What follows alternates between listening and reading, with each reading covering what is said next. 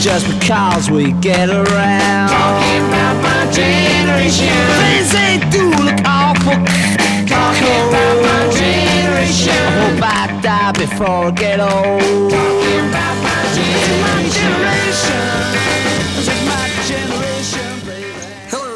Welcome to Talking About My Generation, a pop culture podcast for the Nintendo generation. We are going to talk tonight. Uh, we are actually here. I've got me, Doug Abel, here, and I've brought along Andre Smith to come back and join me again. Hello, Andre. Greetings and salutations. And tonight we're going to kind of talk about a couple of things. Uh, we are going to cover the big one. We're going to cover since it's we're going into Christmas. It's December. We you know we figure we got to talk a little bit about Christmas stuff. So we're going to do what, what I would potentially call the Grinch's cubed. we're going to cover the '66 version, which I know we've covered it back a couple of years back on the podcast here, but we're going to go over it again. We're going to cover the live action version with Jim Carrey just a little bit, and then we're going to also talk about well the new one with Doctor Strange as the Grinch. the master of the mystic arts, uh, Grinch. yes, yes. Sherlock is the Grinch. Yeah. Sherlock is the Grinch, right? So, uh, but we did want to start real quick because this is this is important to both of us. Uh, what was it? Couple days ago, maybe a week ago, and I know that we've kind of been lagging a little bit due to Thanksgiving. Uh, but at the age of 57, Stephen Hillenburg has passed away. And for those who don't know, Stephen Hillenburg had it really was a huge influence on Nickelodeon and really did a good job. And for what you're asking, well, Stephen Hillenburg was the creator of the character none other known as SpongeBob SquarePants.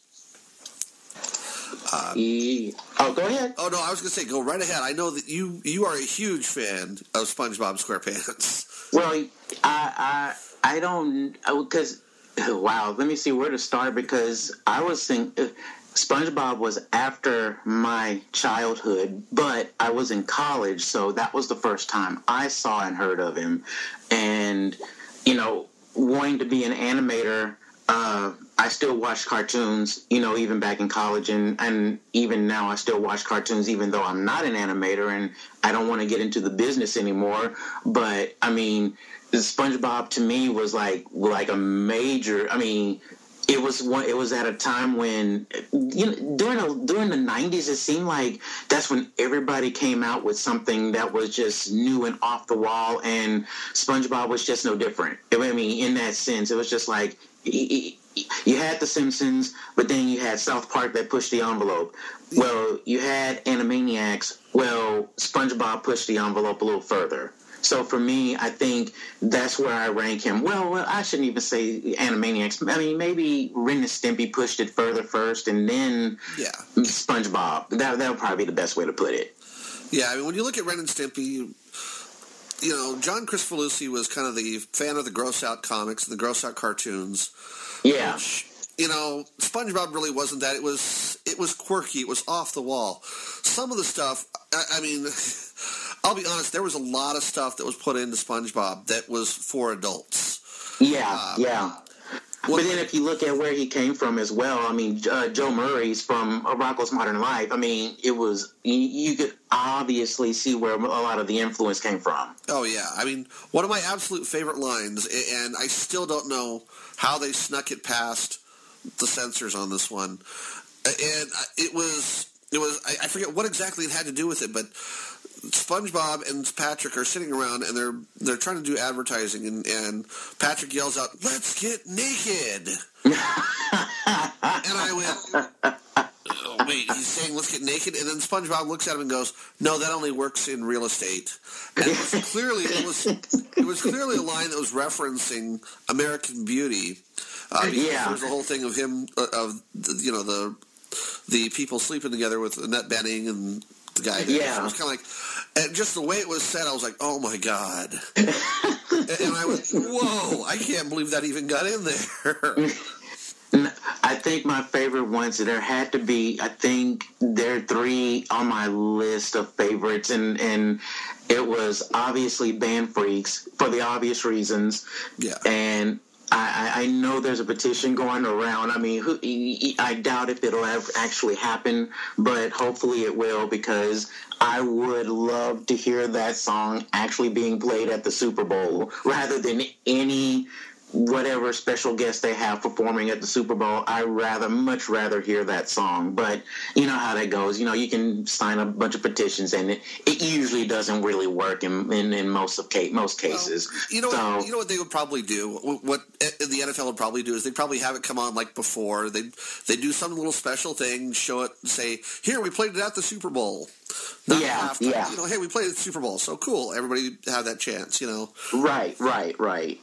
And then there was the um, oh crud, what was the episode called? Um, it was the uh, again the Krusty Krab pizza episode. That was that has to be just has to be one of the most outrageous episodes when you see rocks you know, riding on rocks. I mean, yeah. it's just to me that that had. I, I mean, I, I just laughed my head off on that one, and I think my third favorite would have been is is the um, episode um, Sailor Talk. That had to be quite possibly, I, and I know the Powerpuff Girls did it, and I love both the, both of those episodes because of that. But I don't know who did it first. Yeah. But I know I mean, the Powerpuff Girls episode I, it, it, and, and the SpongeBob episodes are just classic episodes of, of just off the wall cursing and, and you don't even know I mean oh, yeah. even though Tiny Toons did it first too technically with yeah. Buster and Fowlmouth but still it was just one of those episodes where you know they're probably not saying anything but they're used they're replacing all of the sound I mean uh, with all of the words with uh, sound effects with dolphin noises and whatnot and I just thought that was just pure genius yeah I mean I mean you know the fact that they had so much that was just bizarre and out there with it. Like, you know, you had SpongeBob going, SpongeBob and Patrick going and riding on the hooks, for example. Yeah. or the other, the one thing that really kind of bothered me that made me wonder, and I, I still to this day don't get it, but they were under the water, they were in Bikini Bottom, and they went to the beach. Yeah. And there were waves at the beach underneath the water. I'm like, how does that work? or how fire works. I mean, exactly. the, the, law of physics just just went out the window, which is what which is what animation is supposed to be. There are no physics that yeah. you ignore the rules. Yeah, you know, it's just it was a lot of goofy things, and I mean, even when they brought in Sandy and Sandy's there, and it's you know, you start getting the whole people are you know they're drying out from being out of water. Yeah, that was goofy, and I got it, and I'm like, okay, this makes more sense to me but they're still going to the beach underwater. okay. Or when they became more realistic, when they when they went out of water that first time, and Sandy's a real squirrel, Mr. Krabs a real crab, oh. and, and SpongeBob is a real sponge. So I mean, to me, it was that quirky, that quirky, off the wall humor that made it such an icon, in my opinion. Well, it, it, it made it a phenomenon. And the fact that they've had two movies that made it into theaters. The first one being that they actually yeah. got, you know, they got David Hasselhoff yeah. show up for his Baywatch role. You know. it was just classic little stuff like that. So, you know, our hats off to you, Mr. Hillenburg. You will be missed, and that's that's a given. You know, I know Nickelodeon's already put that out there. Yeah, I'm sure there's going to be some tributes at, at Comic Con this year coming up. You know, we'll we'll have to see. I, I, you know, I would love to go. We'll see what happens. I have my press pass going through. Oh, hopefully, awesome! Hopefully, I can get it. So we'll see. We'll, we'll see what happens. If I get press pass, there will be podcast recordings of it. Awesome. I, if, the, if, if the Dallas Comic Con, I'm sure the Dallas Comic Con will be here next year. But if anything, and I, I I'll have to wear my SpongeBob costume if Tom Kenny's here because oh, yeah. that I have to admit that was the only reason that I began um, making my own costumes for Halloween because I always thought, wait a minute, the SpongeBob costumes out there that are available you know they suck. Well, and it's no and there's no hit at Nickelodeon or anyone. And but and the people who made SpongeBob outfits or made attempts, to me, I just thought I could do better, and Oh, he was the yeah. first costume I made, and it worked. And to me, and a lot of people, and a lot of my friends, they go, "That's still your best uh, uh, costume." So, Yeah. I mean, it still works. So, I mean, uh, apparently, I made it to made it to last for a good while. So that that was a huge influence for me. So I can't I can't go without saying that. Well, I'll, I'll say at least your at least your SpongeBob doesn't look like the wood rocket porn ones that I've seen. From if you've seen it, it's like no, no. I- oh my god, my eyes. Okay, It's like you can't unsee it. exactly. That you know, this is this is what Rule Thirty Four is all about for the internet, folks. You, know, there are things out there. You know, Rule Thirty Four is basically saying yeah, there is if you can think of sex with it, there is a video of it. somewhere. there is a video on it. Yeah, And let's Or at drawing. Yeah, let's leave it at that. You don't want to see some of this stuff. I guarantee you don't want to see some of this stuff. ah, that is great stuff. So let's go ahead and move on here. We'll, we'll go ahead and start talking about our Grinch's cubes now. There's our nice segue right in.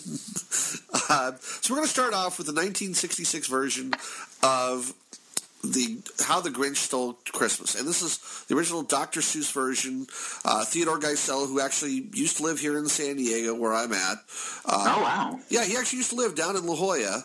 Uh, so Ah. if, if for anybody who's ever out here, you can actually go. They have uh, the Theodore Geisel Museum that is up at. Uh, University of San Diego or University of California San Diego, uh, UCSD, they actually have a library dedicated to him, and it looks, for lack of a better way to describe it, it looks kind of like a giant jellyfish up there oh wow. it, it, you have this like post that comes up out of the ground. It kind of goes up, and the whole thing, the whole library is up on top of this thing, and it, it looks really bizarre. But it's it's kind of supposed to be modern art.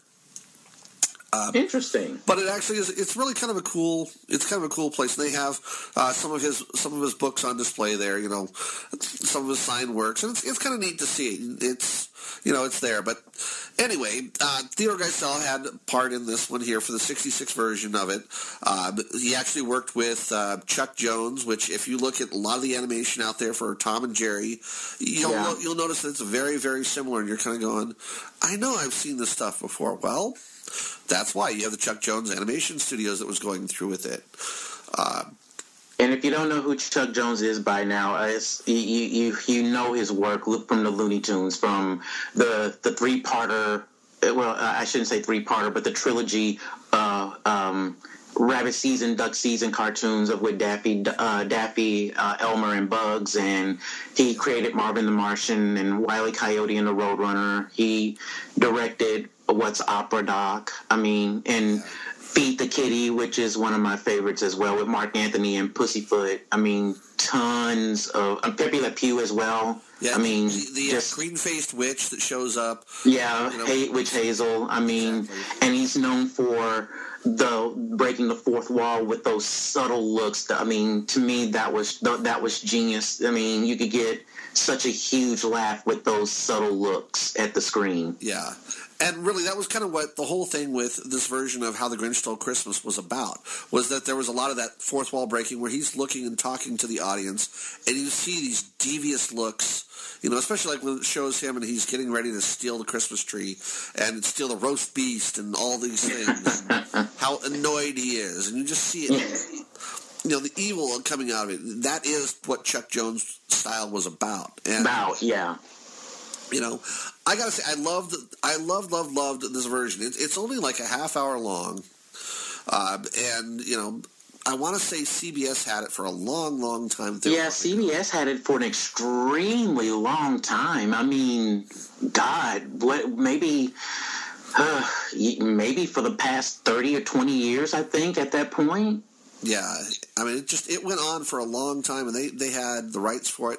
It has since been given up, and other people have aired it. I've seen it on Right. form, you know, during their 25 days of Christmas. Well, back when it used to be ABC Family, so Right. you know, it's it's been around for a while. uh, but Freeform has had it. We've I've seen it on. Um, oh God, CW. I've seen it on NBC a handful of times. Yeah, you know. uh, ABC a handful of times as well. So it's made its way around. Yeah, and it's one of those things that it's just it's a classic that everybody kind of has to watch at Christmas. and it's kind of nice because now everybody knows it's a classic. So even if you miss it on a channel, odds are you're going to be able to pick it up on somewhere else to see it. Yeah, it it it, it, it, it whores itself around apparently. Oh, yeah. so Yeah. Uh, but yeah, it's one of my favorites. I, I love the artwork. I love Cindy Lou Who in this version of it. You know, she's she's barely able to walk. It's kind of a toddler version of her, you know, and she's very cute. And it's kind of a. I kind of got the feeling like at the very end of it with the whole, you know, God bless us all because Christmas came even without the even with them not having anything, not having a tree, not having, you know, the toys and and all the gifts to give around and everything and the Right. you know the food. It's all it was all about basically what Christmas is supposed to be about. It's about supposed to be about correct. you know, being with people and celebrating. That's what Christmas is about, folks. Okay, it's not, you know, it, it's not about who can get the the Cabbage Patch doll or who can get the Furby for the kids. It's not about that shit. and and I think that that was I think I mean because Charlie Brown Christmas does it too.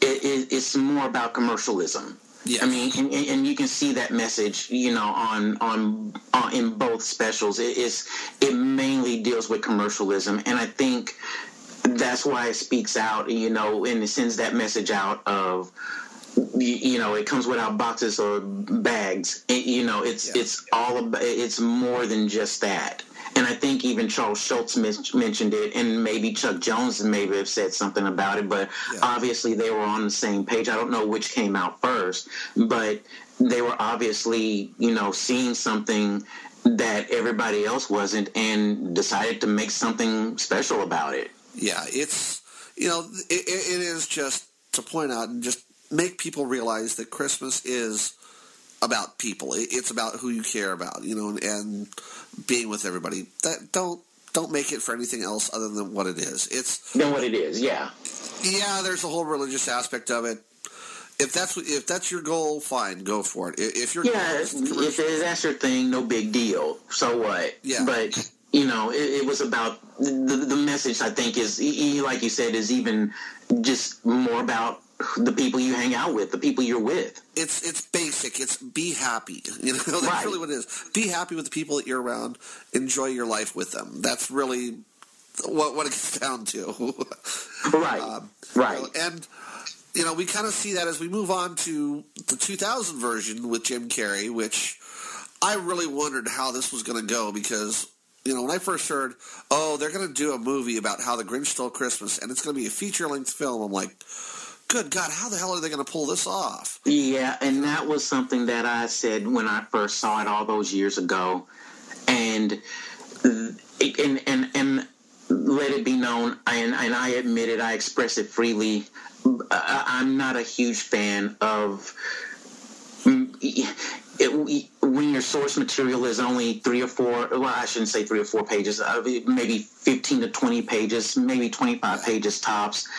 I'm sorry, how can you make a movie, you know, a two hour, hour and a half, two hour movie based on that source material unless you, you know, create some filler? I mean, and and and I think that's the huge, the biggest difference between the Chuck Jones classic and the movie. And, and, and even Ron Howard, who directed the movie, said, "Look, we're we know that exists. We're not trying to do that. We're going to do our own thing." And you know what? More power to you. But to me, unless you have the creator on hand and he's creating the new material, then I think that's when it when when when it really counts when it really matters. If you have no one if you don't have the creator or even the creator's family involved then you're making the material and you're just doing whatever in my opinion i mean it, Yeah. we see it in anime all the time you know the creator the the the, the series the animation the anime i- is tends to jump ahead of the actual manga, and that's typically because the the uh, artist and the writer haven't gotten to that point yet. So the TV, I mean, the animation studio creates the filler, basically. Yeah.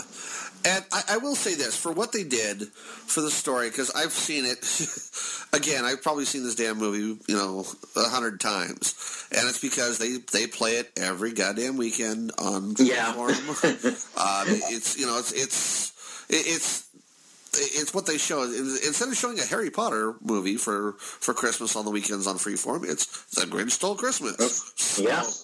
um, you know, and, and here's the thing: is that I Jim Carrey does a wonderful job at this. I, I he's obnoxious. He is everything that he's supposed to be, and the sad thing is, is I gotta say that from what I understand, he's like that in real life too. so, you know, I mean, the, the guy. I, I have my issues with the fact that he says that there's, you know, that autism is caused by vaccines and. Oh yeah, yeah. When he went on that rant, and, and when he went on that rant, he had this like big, huge beard, and I'm looking at him, I'm like, oh my god, he looked like Ted Kaczynski, the Unabomber, and I just kind of went, oh shit, you know, and, and I, I went, yep, he's he's gone off his rocker. That's it. Jim Carrey has lost it, you know, and Yeah. uh, but you know, all that aside, he did a wonderful job in this film in filling out and, and giving us that filler and putting in these little things. You know, and, and he obviously had a lot of. A lot of ad libs that you can see in the film. Ron Howard kind of just let him go with some of this and just said, Right. "Go, you know, be you, turn yourself on," and then that was it. Um, you know, And the unusual thing was he sounded like Sean Connery. like, that was kind of creepy, you know. But the kind of some funny things with this is because this is all done. This is not a Disney film by any means, even though Right. Freeform is Disney owned. Uh, Right. I, I bring this up because Universal Studios, yeah. uh, Universal Pictures is actually the one who did this. They have out if you go out to Universal Studios Hollywood and you take the backlot tour, they take you around. They take you right through Whoville. Oh wow. It is not very big. it is not big at all. It's probably about, you know, I want to say maybe you got 2,000 square feet, 3,000 square feet for what is Whoville. Now, Oh. a lot of that's because they pack everything kind of in close to each other. And then when they did the scenes for the films, they were stretching things out a bit and putting, you know, putting screens behind it to make it seem longer and bigger and whatnot. Interesting. Um, but while they were That's movie magic. Oh yeah, while they were filming it, because Whoville is actually literally right around the corner from the Bates Motel and the Psycho House. Oh hell! Oh my Okay, god! It- it's it's right there. Okay, if you come around the backside of the backside of the Whoville, there's the there's the Bates Motel. but Who knew? it's a perfect place for it. well, one of the things was that Jim Carrey, while he was waiting on set to film, you know, he was, he was supposed to be filming for the How the Grinch Stole Christmas, and this is, a lot of this was being filmed like in the summertime and stuff. He would get bored, and so he would go and he would dress up as the mom from Psycho, and come screaming out of the house as, as as these people would be driving by, and they had no idea who it was. But he would he would come running out of the house with like a knife and start chasing after the bus, and they were like they were like terrible. They're like, we don't know what that was. Uh, we're moving on. And they found out later that it was Jim Carrey dressed up and goofing around and scaring. them. so now, well, now it's funny because uh, last year I bought passes for my wife and I to go t- to Universal Studios. So we're taking the tour, and as we come past Whoville, we come up to where the uh, Bates Motel is, and all of a sudden we see this guy, and he starts walking out, and he's basically playing as Norman, Norman Bates there from the Bates Motel, pretending that he just killed, you know, one of his one of his uh, people in there in the hotel, and is coming on to go kill somebody on the tram. And it was, oh. it's great. So they, they've obviously played off of this is the fact that Jim Carrey scared the crap out of people while he was filming. And, the and they Stole kept it going. Yeah, so it's, it's kind of a good thing in that respect. And, and you know, they, they hire like these these guys who are stuntmen to come out and they basically say, you know, we'll pay you to be an actor out there on the field and, you know, just do this kind of thing. And they come through it. It's, it, it's, it's very well done. And I really appreciate the fact that, you, you know, Universal has thought about putting in some little bits like that. So That is neat. You know, it's fun. But all of that came because, you know, how the Grinch stole Christmas, and he was goofing around and screwing around and, you know, making jokes. So, Now that's that's trivia. I did not know that. see, so there's there's some fun stuff. Now, a couple of other bits of trivia with this. I didn't realize this, but everybody who was on set for everybody who was on screen for the Grinch, everybody had a prosthetic of some Yeah. sort. You know, either whether, it was their teeth or whether it was something around their mouth, their hair pieces, whatever. Everybody had prosthetics on that thing. Right. I thought it was kind of interesting. I'm like, wow, you know, and you stop to think about it. There was quite a few people. I want to say there was like over a hundred people, you know, in the in the cast where you see them on screen, and every day they had to get made up and have these things stuck on their faces. Yeah, yeah. Good lord, you know. And that and that's that's no small task. I mean, that's hours and hours of makeup. Yeah, you know, I mean that was the thing with Jim Carrey was that they would have to put him into the Grinch suit, and he actually went through. He had SEALs come up and train him on how to tolerate pain. Um, you know, and basically how to focus on things other than being in pain or being irritated by the Grinch suit, because you have to be in that Grinch suit. He said for like ten hours a day. Well, yeah. You know, and basically he'd get there early. They'd start putting it on. It was like three or four hours of makeup just to get all that stuff put on him. And, you know, and then he's got to sit there and suffer in this costume. And And the heat on top of that. yeah, you know, I'm just going, oh my god. So I, I get that. I completely get that. Um, but d- now, did you know this thing, that the movie actually won an Oscar? Really? Yes. It did? It won an Oscar, and I was looking at this. I'm like, what the hell would it have won an Oscar for? It won an Oscar for best makeup, which at the time makes complete sense to me. Yeah, I can see that. There were some awesome makeup jobs in that. You know, I mean, obviously the Grinch being all dressed up in the green and the outfit and everything. They've put it together. I've seen people running around there at Universal Studios dressed as the Grinch for Christmas time, and it looks good. It, it's, I mean, obviously it's it, it's Universal Studios. They're going to have somebody who can do good makeup for these people Right, of course, of course. you know so i mean it's but you realize that it's not it, it's not makeup because it's got to hold up to being under lights and being you know out in different temperatures and whatnot Temper temperatures, yeah. So and, lot of it and, is- and sweat and whatnot. you know a lot of it is the the you know um, spandex type material they put on they stretch some hair around it and whatnot it's it's there for wear obviously but they do damn good job of it you know I, i'm very impressed with this one um, is it one of my favorite movies of all time I, you know, I'm, I'm burned out on the damn thing. I'll be honest with you. um, you know, Jim Carrey does a great job. Honestly, I think the dog is better. I like, you know, I like, I like Cindy Lou Who better. You know, when I look at her, I, I don't know. She's just this, you know, cute little thing. Taylor Momsen, um, who has gone on and hot damn. Um, I'm looking at her now. yeah. I'm looking at a picture of her now, and, and you know she's it's on IMDb. She's got the smoky eye look, and it's like, wow. Uh, yeah. so yeah, she's, Like, she's oh. definitely grown up. It's, like, is that the same person? It's like, oh, oh, really? Oh, okay. I'll, I'll tell you, there was there there was a bit like that a couple years back when I went to Comic Con. There were these two girls called the Winter Twins, and they wrote books, and they they started when they were like ten or eleven years old, and Uh-huh. were still writing these books. And the last time I saw them, they went from these cute cute outfits looking like um, Sailor Moon and stuff, you know that type of outfit, where they were very cute schoolgirl types to these tight bustier type things that are like you know latex and tight, and I'm going. Oh, boy. this is wrong. This is wrong. I'm looking at you. I saw you when you were like 10, and now you're like 19, and no, this is wrong. I should not be thinking you out, you guys, like that. The, the Hannah Montana, I mean, the Miley Cyrus effect. yeah, you know, it's it, it's just wrong. It's like, no, I can't. wrong, wrong, wrong, wrong. Uh, but yes, we had we had the How the Grinch Stole Christmas, and it was, I you know for what it was, I thought it was pretty good. You had a lot of good people in there. You had Ron Howard. Ron Howard doing what he he does for all of his movies. He always puts his family in there. He had his brother in the film.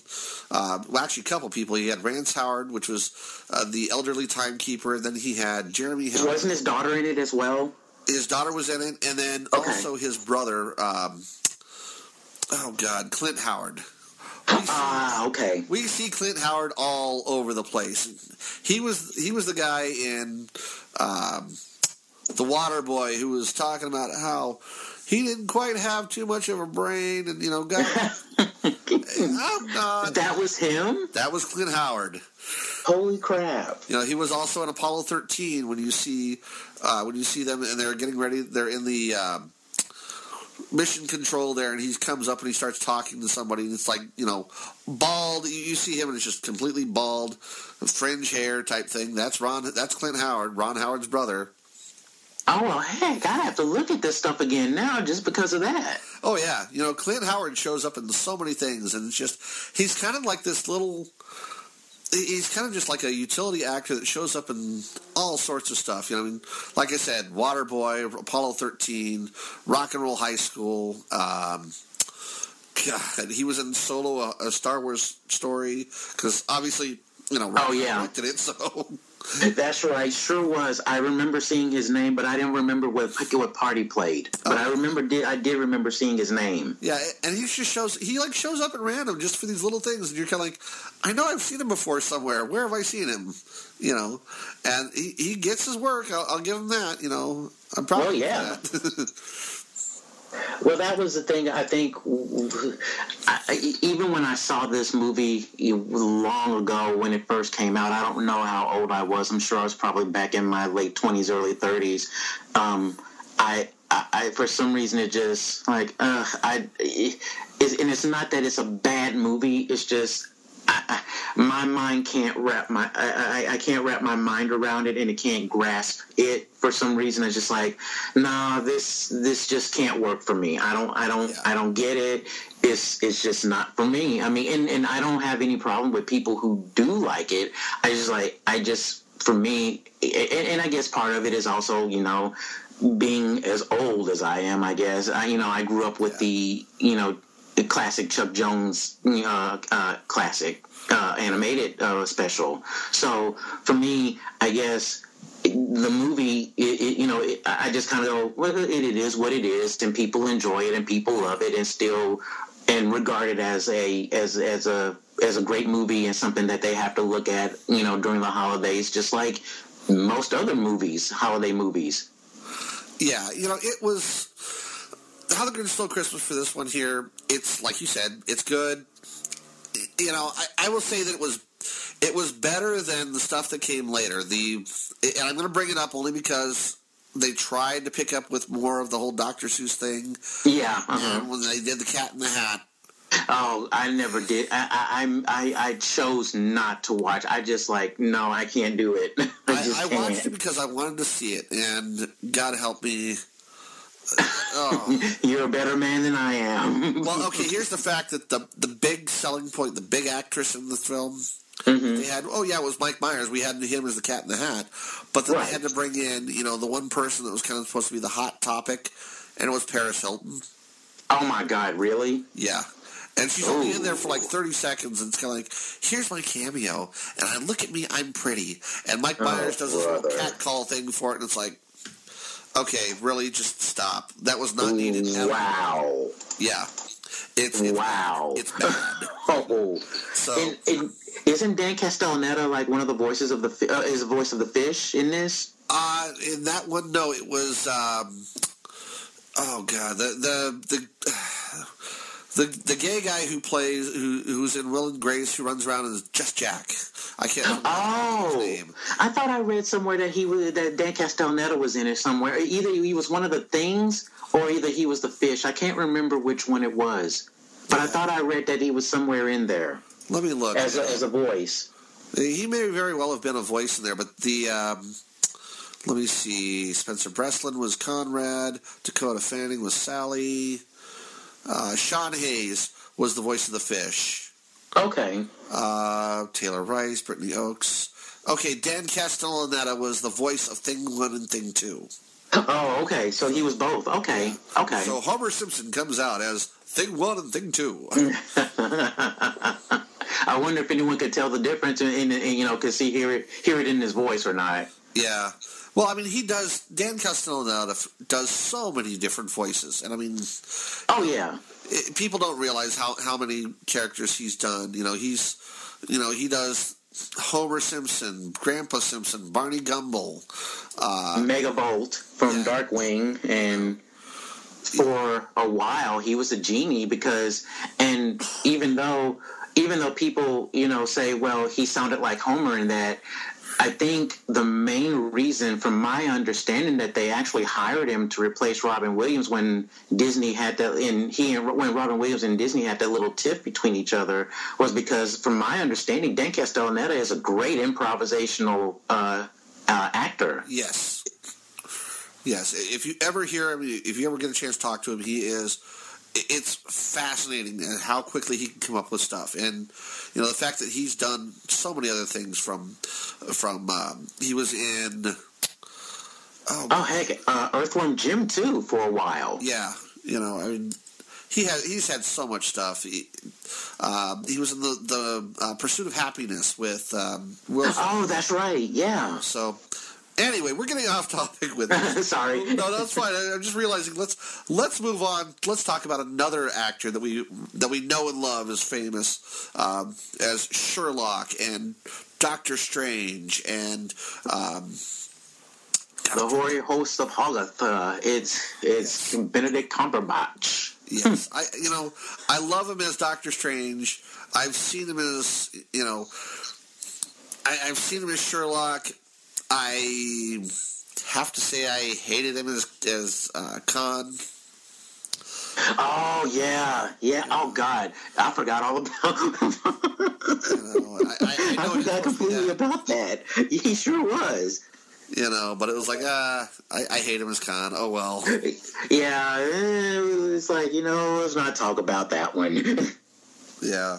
So you know, it it was what it was, but anyway, he comes back and he does the the 2018 version of The Grinch, and I have not seen this film yet. I, I probably won't if, if, from what I've seen in reviews and from what I read on your Facebook post was that it's kind of one of these things to just wait and pick it up on Redbox or or even wait for like Netflix. yeah, you're you're not missing anything. Here's the thing visually it's beautiful. It truly is. It's visually very very well thought out very bright very colorful. I mean and very Seussian. So uh, if, if, that's the word, if you want to use that word, um, even the gadgets that he uses to steal Christmas with, to go in to steal, know, to steal everyone's Christmas with, brilliant. I mean, it's very, very Seuss inspired. And, I mean, you would think, you know, wow, somebody really must have, you know, worked closely with Dr. Seuss in order to come up with some of these ideas and some of these gimmicks. I mean, and gadgets. And I mean, they're not, you know, you know, these, you know, old, you know, tiny type gadgets. I mean, it, it, it's stuff that you know you would probably find today, and he finds a way to use them effectively to you know go around and steal everyone's gifts and, and steal all the decorations and everything. So on that level, it's it's great. It's fine. Nothing wrong with that completely at all.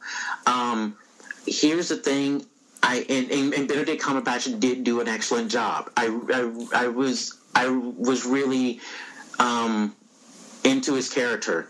Um, personally, and this is just me, and, and this is, again, this is just probably from what we've experienced in the past. You had Boris Karloff uh, narrating and being the voice of the Grinch as well in the 66 version, but you had Anthony Hopkins, who was the voice, who was the narrator in the Jim Carrey version. Well, you had, you know, um, Pharrell. Pharrell as the narrator in this version, and you go, wait, what? I mean, nothing against Pharrell, but it's like you really you're kind of throwing it off here by adding that voiceover as a narrator as a narrator. And yeah. at, and at the same time i kind of had wished that Benedict Cumberbatch did use his actual speaking voice for the Grinch because I think it would have matched up pretty well. Now the voice that he does use for the Grinch does he does an excellent job and I like it. But I really would I am really curious as to I, I, in, in the back of my mind, I'm curious as to how he would have sounded if he used his actual speaking voice. You know, just to hear what it sounded like. I mean, I could be wrong, but I just in the back of my mind, I really would have liked to have heard that just just to see, just to compare, I guess. Oops, sorry. Yeah. Um, so, but overall, I mean, those are the, the those are the positives of it. The the negatives, in my opinion, are. Um, he's not as mean as they try to make him out to be. He's he's he's pretty scaled back as far as meanness goes. I mean, you, you know, you, you see it, and you, have seen, you know, in, in the trailers, you know, you know, the guy, the, the Who comes up to and says, "Hello, uh, Merry Christmas," and he holds down the reef with a candy cane, and it catapults the Who up into the air. Yeah. I mean, you see him when he knocks the jar you know, pickles off. I think it was a jar of something off of of a shelf, and uh, that the woman at the grocery store was trying to get to. That's about as mean as he actually gets. So, um, they really, really pull back on him. And I understand, you know, nowadays, you know, eh, it's the sign of the times. You know, everyone's, you know, it's it's bullying or it's just frowned upon. So I get it, but you can't be a Grinch without being actual actually mean. You know, the song says you're a mean one, Mr. Grinch. So he needs to be mean. So, I mean, that's the whole point of it. But, um, which, oh, which was another negative thing. Uh, I don't know why we had to do this, but we had to have a hip hop version of the You're a Mean One, Mr. Grinch. Why? Oh. I don't know. Oh. And that really is just like, oh my God, this is just so painful. I can't do this.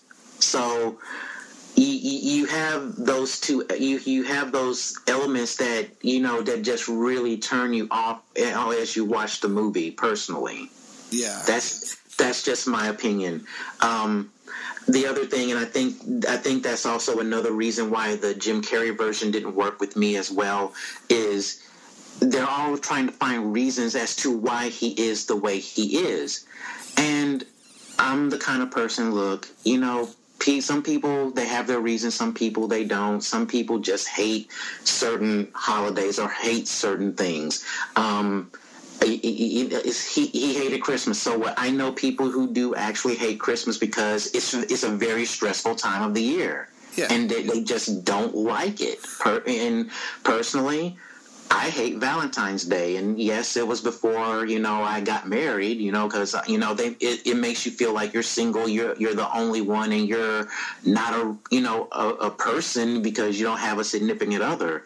I hate Easter still. So I mean, even even as a married man, I still hate Valentine's Day, but I hate Easter as well. So it's just those. It's just I think trying to give him a reason and the reason that he hates christmas in this movie is different from the jim carrey movie as well. In jim carrey's movie uh, what he was picked on and bullied a lot if i remember correctly um, in this version spoiler alert um, it, it's because he was an orphan and he wasn't adopted out. So he spent christmas alone for his entire life basically. So Wow. that's the whole plot line basically for the most part Uh, see, that's that's right there. Is you're taking that straight from you know Meet the Robinsons story all over again, and yeah and and to me when you start doing that especially with the grinch you're entering dickens it's a christmas carol uh, territory now Yeah. because you're going oh why is he this way? And then he redeems himself in the end Yeah. you know? Yeah. i- i- leave the grinch as who he is. He was darth vader. He he he just hated everything you know? He lost everything or whatever blah blah blah. But he ends up redeeming himself in the end because he realizes that what? You know it's all it's not about the presence. and again that's the whole thing as we were discussing just earlier that's the thing that the whole thing that the whole special was all about it was about commercialism and yeah, trying to detract from that and making it almost a Christmas Carol like type of thing situation, um, you're almost taking away from what the re- what the real message really is. So I mean, it's it's good for what it is. I mean, if if if you have kids and you and you they want to see it, it, it's it's it's not horrible. It really isn't. But is it worth the money? Is it worth the time? Nah. I mean, Yeah. wait for it. I, I, my advice is usually, you know what? Wait for it when it airs on TV and just have it on in the background type of movie. Basically, you're not missing anything really. Yeah, I mean, like there's there's some movies that everybody should get out there and see this this holiday season. You know, I mean, me personally, I, I'm gonna I'm gonna quote and I'm gonna pitch out there. If you haven't seen Bohemian Rhapsody, go see it. It's wonderful, absolutely incredible. Freddie Mercury, um, you know, the guy who does it, uh, Rami Malek, who is from Mr. Robot, uh, does a wonderful job as Freddie Mercury, and it will. It will rip your heart out and step all over it, and then put it back in. And you'll be like, "Oh my god!" you, you want to cry at the end because of how well it is. But that's that's something for another day. We can come back and talk, talk that movie later on. But you know, it's I get it. The whole commercialism of you know the way things are going with this, the the commercialism that we're seeing here in this movie. I, I get it. that's probably why a lot of people hate Christmas. Why you know, I, I, I know that's kind of why I hate Valentine's Day and why I keep pushing my wife to say, hey, you know, we're going to celebrate. If I have to celebrate Valentine's Day, then damn it, we're going to celebrate Steak and Knobber Day too. So, Yeah, exactly. you know, you know, and you try to explain it to somebody, and they're like, you know, I tried to explain it to her, and she goes, "What is Steak and Day?" And I had to show her, and she's like, "Okay, thank you very much." Well, you know. I'm willing to buy you flowers and candy. You know, I want steak and a knobber. Can I have it? Done. You know? No, but I mean, and again, I get it, you know, and and and, and to try to force, you know, and, and I guess I shouldn't say force, but I mean, it almost seems like that's what it's trying to do is, okay, you're trying to force a character who doesn't like it into liking it. It's like, let him figure it out on his own, you know, or and if he doesn't, fine. Big, no big deal. It's not hurting you. It's no loss. It's no skin off your back. Uh, you know, you go have fun doing what you want to do, and let him do what he wants to do. I mean, I, I- I- the whole live and let live mentality. I guess that's why. I, that's how. That's how I'm thinking of it. Yeah. So, at any rate, I think we're going to go ahead and cut this short here. We're going to say that we're good for the good for our episode. Um, you know, I, I think we've kind of kind of gotten everything out here for Stephen Hillenburg. We've made our points with Grinch's Cubed and where we think this should really stop. I'm, you know, I, I love Dr. Seuss, but really, I don't think we need another Grinch movie again. Period. It, it's Yeah. we're we're beating a dead horse at this point. Stop Yeah. stop. Okay, really, just stop. You know, um, I get the Illumination and Universal Studios are trying to make money, but you guys go make another Kung Fu Panda movie. I don't care. Make make another Shrek movie. You, you know, come up with something else. Just stop with the damn Grinch. All right. Well, it, it, I used back in YouTube's heyday, um, before it became what it is now. Uh, there was a, a person I used to watch on YouTube. Uh, his name I can't. Is the uh, video movie critic, or well, I, I can't. I think that was his name, but I may be butchering it a bit. Yeah. But one of his, when he finished out his video, he would always his tagline was, "Hollywood gives us more of what we pay for," and it's true. As long as you keep paying for, and this is what I tell my wife, I tell my friends, I tell, I tell my coworkers, look, if you're tired of this sort of thing, stop paying for it, stop seeing it, stop giving it money, Yeah. and they'll get the message. Yeah. So Otherwise, they're going to continuously make more and more and more. From my understanding, I think from the way it looks, the the Grinch, the, this version of the Grinch, didn't make very much money. I don't. I'm not sure. I could be wrong, but you never know with DVD sales because those count the most when it comes to a project like that. So you know they may make some money, make a lot of their money back. But looking, looking over it here, they they had a budget of seventy five million, um, and they've gotten a little over two hundred and four million here to date. oh, okay. You know, So they've made their money back. They've they've more than doubled it. Yeah. And now with the merchandising and then with the DVD sales, I'm sure they'll be prompt to make, you know, another one, if not make another Seuss movie, which I'm, I think The Cat in the Hat is next, if I'm not mistaken. Yeah, you know, I. Uh, Yeah. yeah, we'll, we'll just leave this alone. You know, I, I, I love Dr. Seuss. Like I said, I grew up on Dr. Seuss. He's a San Diego native, so you know I love him for that. All the different stories that he had. Uh, This just needs to Grinch needs to stop. Really, just stop making more Grinch stuff. So. All right, folks, we're going to go ahead and sign off. Um, I want to thank you all for listening in. If you want to go out and check out more of our episodes, you can find us at mygenerationpodcast.com. If you want to leave us a message, drop us a line, go ahead and write us at mygenerationpodcast at gmail.com. We'd love to hear from you. Uh, if you have any show suggestions, if you have anything you want to say, tell us how horrible we are, tell us how great we are. I'd love to hear it, you know. And please go out there on iTunes and rate the podcast. If you like the episodes that you're hearing, tell us what you like about them. And, you know, click that five stars for us. It really helps us out there on boosting our ratings. So, uh, And let us know what you think of. I mean, we could be wrong about all. I'm I'm open to opinions. Just Yeah. let let me know and let us know what you think about our you know our opinions about this stuff. yeah, because as I tell everybody, opinions are like assholes. Everybody's got one and they all stink. So, Yeah, exactly. you know, if you if you love this film, go ahead and tell us why. Give us good reason, not just. Well, I liked it because at that point, you know, I'm sorry you sound like a Trump supporter. oh, oh, that was cool of me. I know. I know, and I'm sure I'm going to catch flack from that for people. Oh, you hate Trump. You know what? It's a joke. For God's sakes, let it go. it's a joke. Yes, it's a joke, people. All right. Yes, I'm not a fan of the man, but that's my own opinion. Okay. Right. Like I said, like I said just said a minute ago, opinions are like assholes. Everybody's got one, and they all stink. yep. All right. So with that, we'll go ahead and sign off. Have a good night. Thank you for listening.